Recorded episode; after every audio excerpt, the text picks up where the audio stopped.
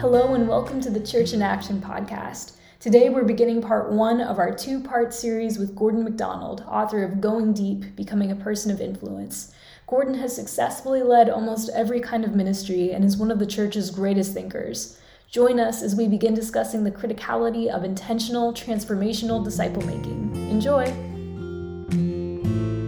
Hi, Happy New Year. I'm Charles Galda, and I lead Vision New England. Welcome to the Church in Action radio program and podcast.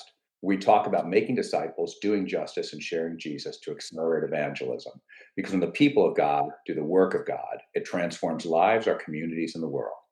We're excited that today is our first podcast episode that's also being broadcast on the stations of life changing radio around New England. Uh, so, welcome, life changing radio family. We're excited to be collaborating together. Uh, today, we've got a very special guest with us, the Reverend Dr. Gordon MacDonald. Uh, Gordon was Chancellor of Denver Seminary, Senior Pastor at Grace Chapel in Lexington, Mass., the President of InterVarsity, the Editor at Large of Leadership Journal. He's authored more than 12 books, including Ordering Your Private World, Secrets of a Generous Life, Renewing Your Spiritual Passion, Going Deep in a Resilient Life. Today, he speaks, consults, coaches, inspires pastors from around New England, and as I've experienced, asks really hard questions that make you think and I appreciate that. He's also a member of the advisory board of Vision New England. Gordon, thanks for being with Thank us. Thank you, Charles. It's good to be with you again. Thanks. We I want to talk about disciple making, but just kind of to set the stage a little bit. Um, we recently gathered 80 leaders uh, from all different parts of the church around New England to identify what God has been exposing in His church or wanting us to learn or change on through all of the events of the last two years, everybody agrees God's doing something with his church. The question was, what? And how we got disciples got a lot of traction. Uh, leaders identified biblical illiteracy as an issue that we've known about a lot, but it was exposed to more significantly in the last two years. Um, biblically literate people who just don't seem to have the mark of transformation in their life, and biblically illiterate people who are transformed but are doing shocking things for a follower of Jesus. And so we're trying to piece together what's going on in disciple making. Uh, Gordon is, a, is an, uh, he'll, he'll push back on me for saying this, but an authority in this area. Um, but Gordon, before we start on that, how do you define a disciple? Well, historically, the word disciple reflects someone who's in a learning position. They've exposed themselves to someone who's more experienced, more mature, more knowledgeable, those kind of words. And they have come and are trying to absorb as much as they can from that person. So we use the word learner to describe a person like that. In modern English, we have other words that uh, color that, like the word training, coach, um, boss, uh, words which are pejorative, words which are very honorable. But there's a whole family of words that describe how one generation stamps itself upon the succeeding generation. Now, if I can go on just for one more minute on that, for a thousand years, discipleship was done very naturally as part of just general life. We, we probably in earlier generations didn't even talk much about it because it was so natural to life. But in the last 100 years, something dramatic has changed. And uh, as families have pulled apart, as children leave, as we are constantly on the move. Now we have to start talking very deliberately about how this relationship of discipling happens because um, the old way doesn't work anymore. And, and one thing uh, I remember one pastor pointing out, and it hadn't dawned on me, is that the infrastructure, even of the last 50 years, has disappeared. So uh, if I'm a pastor, I used to have an opportunity to talk to you every Sunday morning. And then there was a Bible study every Sunday morning. And then you came back on Sunday night. And then you came back on Wednesday night.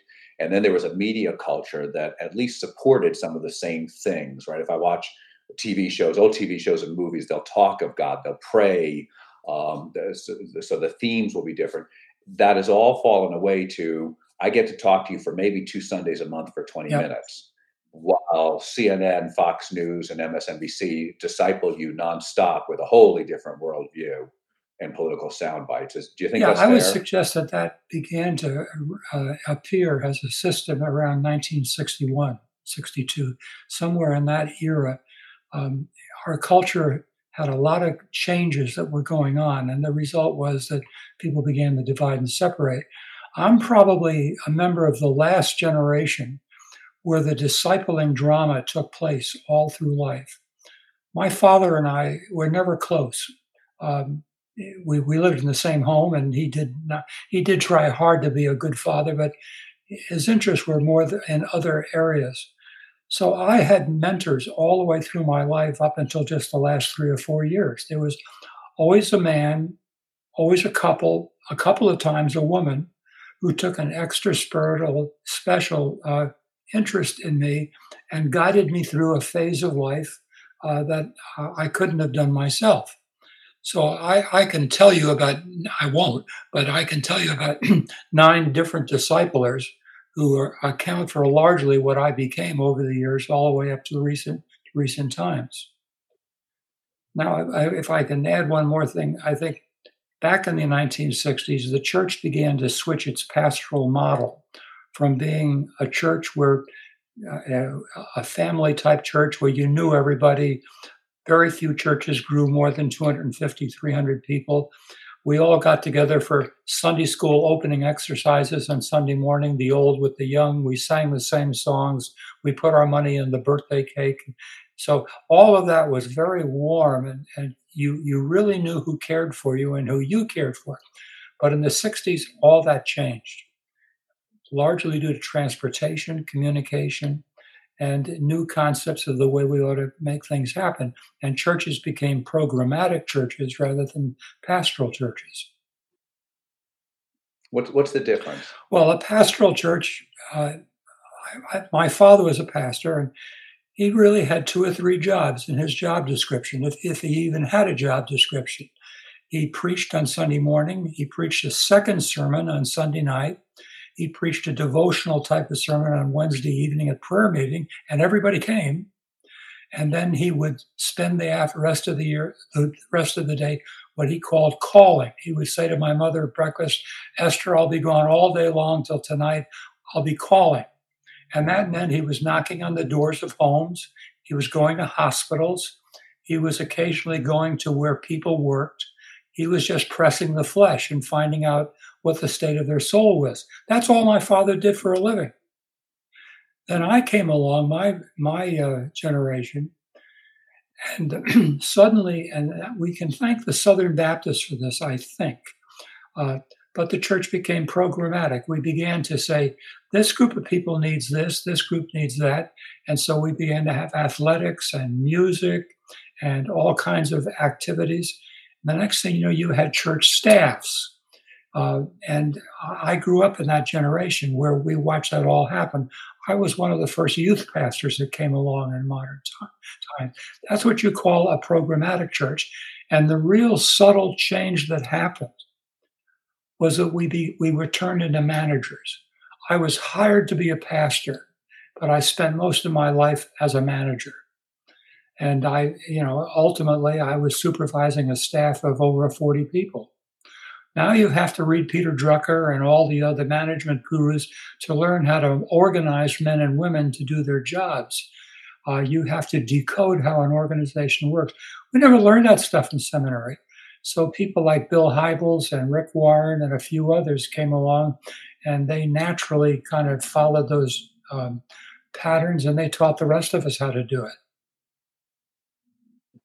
and and so what i hear in that is there but but there's a disconnect then from the person who's um ta- if i can say tasked by god my pastor my shepherd right to know and facilitate my spiritual growth mm-hmm. um, that's a, that's a complicated comment you just made and i'm trying to figure out where to start with it uh, all I can tell you is that men and well, it was mostly men, men like me in my graduating class, we just wanted to impact people. We wanted to care for the dying and the sick. We wanted to encourage the young people. Uh, but the but churches began to say to us, "No, you you must manage staff and you must prompt these programs." And uh, so we were hired for one thing, but we ended up doing the other. And and so um, the as as that as those layers grow, now there's somebody who maybe I know my youth pastor and he's focused on my spiritual development, it's a question of now how what skills they have Mhm. in that area and how well they're managed, trained, equipped, led to know whether or not I'm seeing that. But as that as that church model grows, I get even more distant. And have we figured out the things then that replace that? I think in a lot of churches, small groups were intended to get at that. Is that an effective answer to having someone in your life who plays that pastoral? I don't think it's an effective change at all. I, uh, you know, it's interesting, Charles, that we're having this conversation because just two weeks ago, I went down to Long Island uh, in the borough of Queens, where I grew up as a child, and I was able to tour the church my father pastored, and that I went as a child. Um, I hadn't been there for 60 years, and I walked around that church. Uh, they let me come in and tour the building. I walked around that church, and my mind bursted with memories of things that happened when I was three years of age, six years of age, seven and eight. I can remember teachers. We all had Sunday school classes. I was a member of about uh, eight boys, nine boys, and our teacher was Miss Cummings. She was there every Sunday of the summer of the year. She never missed, and that's one of the big differences. Teachers in those days were really dependable. They hung out with you. Now, uh, the people who uh, recruit teachers will tell you, I can't get a teacher to pledge attendance more than one and a half times a month. So, you know, the whole notion of how you impact people has dramatically changed in the last 40 to 50 years. And sometimes in that small group experience, you might experience that pastoral person, but I might be the small group leader because I'm willing to open my house and I have may, may have no pastoral gift. Yeah. But but we also may not have the right equipping and training, even if I do have that about how to use it. And I may not see my role the way you described it. I, I, I like the way you talked about your father's role of my job is to get to know you and to know your spiritual where you are spiritually and help move you along. Yeah. And I don't know that every small group leader recognizes that's what they're stepping into. And so, and we've seen some studies that show that you know there's that model is typically not a great model for building disciples. Well, small. And so it's always we we probably the minute a group passes, let's I'm going to pick a couple of numbers, 14 or 16. Once a group goes beyond that size, it begins to lose its ability to really become intimate at a level that we can really teach and care for each other. Um, so when you start having groups of 40, 90, 80, those are nice groups and you meet a lot of wonderful people. But little, little bit by little, it turns into a lecture hall. And the next thing you know, you're just dispensing information. Where in the old way, we dispensed or we did ministry by imitation. Two very important words. Now, I want to be careful folks don't hear our conversation as, boy, wasn't it great in the good old days? And so, because there were, uh, so I'm sure there were things wrong there, but uh, I want to give you the chance to just speak to that. Is, is it that, hey, things used to be so much better? Um, or is it that we, or is it something else? You have to say there were some things that were much better. Um, you can't contest the fact that in, in the old days, as you put it, people did really get to know each other. Uh, we had time to hang out with each other. We didn't have television. We didn't have the National Football League and all this stuff that you know pulled people in different directions. So when I was a kid in, in church, I knew a lot of people, and they knew me, by the way, and were quick to tell my mother or father if I was misbehaving. But th- yeah. there was intimacy in those days. Now, you can trade it off and say there are some wonderful things that go on today, and I wouldn't contest that at all. Um, I, I love some of the things these younger generational men and women have pulled off. Um, some of it drives me a little bit crazy because I'm an old man. But I, I would be the last one to say to the younger generation, stop, what you're doing is not good, because they're going to ferret this thing out and they're going to come up with ways of doing things in the coming years that are going to be a real pleasure to God. It's uh, the what I hear. Part of what I hear you saying is that there's a level of I'm going to call it accountability in disciple making and community in disciple making that are necessary to it. Um, that but that if I don't, I have to know you for uh, for you to make me a disciple or me to be discipling you. Um, and I need to have enough of a relationship that when you say to me one day, uh, Charles, that doesn't reflect the love of Jesus. That doesn't break the relationship. and we can continue to walk mm-hmm. together. Am I making the right observation? Yeah, that sounds good to me. uh, all I know is that in my teenage years, in my childhood years, there was probably 30 or 40 people watching me all the time. And they'd be quick to confront me if some behavior or attitude in my life, as well as the other kids in the church, um, we were we were reported on pretty quickly. That would not happen most times today.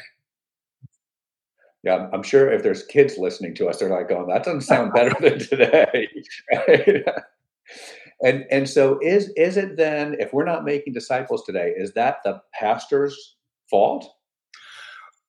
or if we're, we shouldn't say because we are making disciples today, but if it's not holistically working or working as well, well is that it's the pastor's fault? fault if you want to say who's the number one person accountable for running the church from day to day? Yeah, the pastor has to accept some accountability. Does he or she lead an organization in which people's lives are changed? Peter Drucker once said, of all nonprofit institutions, the, the mission of a nonprofit is human change and that goes for hospitals, it goes for all kinds of nonprofit organizations. And if you think about it, you could generalize and say that's the church's mission too to change people, to bring them more and more in alignment with Jesus Christ, to be a servant. Uh, so, you know, human change is a very interesting line. And uh, that's where the pastor starts becoming responsible. Is he or she running an organization where people are growing, changing, uh, discarding behaviors which are not a pleasure to God? Um, that's what the number one guy is supposed to be doing. It's interesting because you you come from a pastoral background, obviously, and so so you're saying, hey, it's the pastor. I come from a I'm a layperson. I go there. I think the lay people have it wrong here too. The uh, because most pastors are accountable to some lay organ lay board, lay committee. And I don't know, and I've served on those, and I don't know that I've said, where's your plan for making disciples? or how do we measure making disciples? We talked about it but i don't think it's we've held pastors accountable that way so it feels like to me that's yeah let me leap on that for just a second. What's hit me in the last few years since i have left the organized organized pastorate is that i can't remember once in all my years as a pastor ever an elders board or an elder ever approaching me and saying, How many people do you expect this year to disciple? Who will be different 12 months from now because you put your hands into their lives? No one ever asked me. They asked me, Did we meet the budget? Our attendance figures up? What are we going to do about this building that needs to, you know, some refurbishing? Those were the questions I got but I don't ever remember being asked the question, how many men and women are different in Christ likeness because your your life touched them? And yeah. And I, have heard I've heard other pastors say the same. I get measured on bucks, butts, and mm-hmm. baptisms, right? How, how much we raise, how many people come, how many people we baptize, and also it's that so that their motivation for making disciples does not come from their governance of their church. It has to come from. Well, Charles, else. let me take you one step further back. Uh, you mentioned that I was uh, connected with the seminary as chancellor.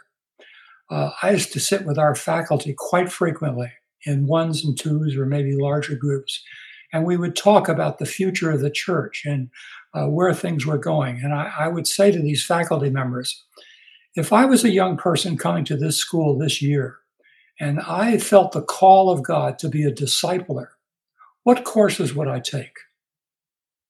What courses would teach me to be a, a, janitor, if you please, of people's lives? And over and over again, the faculty would, would shake their heads, no, we don't have courses quite like that. And that, that always bothered me because I think in the next 20, 30 years, the pinpoint of the church is going to be more toward discipleship that doesn't come from the pulpit. Hmm and and so and I've had a lot of pastors say to me too, um, who are not just early career guy, uh, guys, but men and women who are more advanced, saying nobody ever discipled me, right? So I don't get it in seminary, and I didn't experience it, so we don't we don't have a core capability. But I, I think when Jesus said, "Go make disciples," I don't think he was just talking to pastors, and so I think that's probably where you're going is that we're all called to make disciples. So if anybody's listening, saying well, why isn't my pastor doing a better job at this? We have to look at ourselves too, don't we? Yeah, I, I, I do think the word disciples is very rubbery. It, it can mean 10 different things. Uh, Jesus made disciples. He, he limited himself, in effect, to 12 people. There may have been some others off the edge of that, but he did what every rabbi did in those days. He surrounded himself with a small collective of learners, and they had some kind of official nature. Uh, we can talk about that in a few minutes. But uh, then, then there's a larger group in a church that could be called disciples simply because they have had a conversion experience and they are trying to follow Jesus, but they're really not living in submission to anybody. So, this word disciple, you have to carefully define what the outcome is of the out discipleship to know what you're talking about. And so, what, let what me does just finish by saying I'm being repetitive here, perhaps. I don't. Uh, I I'm disappointed for the person who says to me, "I never had a discipler," because I had one for virtually every year of my life. There was always somebody, just a phone call away, that I could call if there was trouble, if there was confusion, if I needed some wisdom. I've always had someone like that in my life. And, and secularly we call it a mentor? Yes, I, and I prefer that word.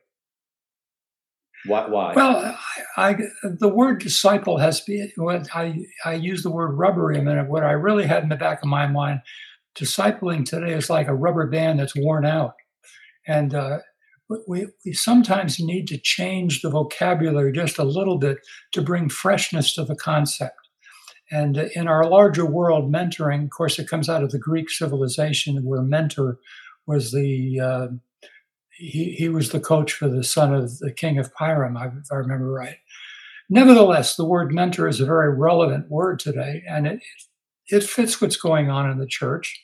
It just has to be redefined in terms of what you want to achieve by it. But the word discipling is is uh, so loosely used today that you want to say, wait a minute, what, give me a definition before you start talking.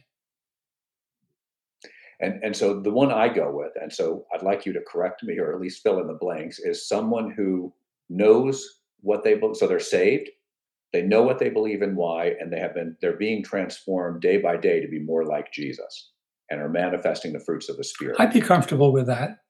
Um, it's okay. a it's a good overage statement that describes the beginning and the end. Um, I'm not sure that we talk enough about what discipleship, discipleship is supposed to produce. For example, I got a piece of paper here where I wrote down three words. In the discipleship experience, one grows character, and the measurement of the character is Jesus.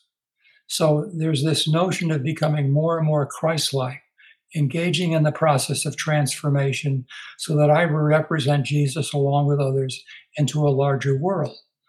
The second word I wrote down is the word skills, because we disciple people to, and we tease out of them certain gifts or abilities which God has planted in them. One would be the word teacher, another would be the word organizer, uh, a third would be a healer. And in the discipleship process, uh, not only do we build character, but we build skill. And you see Jesus in the um, I suspect that he spent about two years in a large amount of time with with the twelve. But you see him um, using his discernment as to who will be able to do what, and he's got his eye on Simon Peter as a leader, and he's giving him opportunities to fail, to gather strength, uh, to see the bigger picture. So we get we disciple for for skills, and then we disciple for leadership there are people we see them coming along and we know that this woman or this man has a, an uncanny ability to organize people and to uh, put them into certain positions where together they work as a team. Uh, we see all kinds of illustrations of that in sports in the military in well-run businesses. I'm not sure we see it as well as i wish we could in the church Thanks for tuning in to part one of our two part series on the criticality of intentional transformational disciple making with Gordon MacDonald. I'd also like to thank our sponsor, the Luis Palau Association, who are dedicated to proclaiming the good news, uniting the church, and impacting cities worldwide. If you liked this, please like, share, and subscribe. You can learn more about Vision New England at visionnewengland.org. Join us next week for part two of this conversation with Gordon MacDonald as he shares the disciple making model he used in his ministry. See you next time.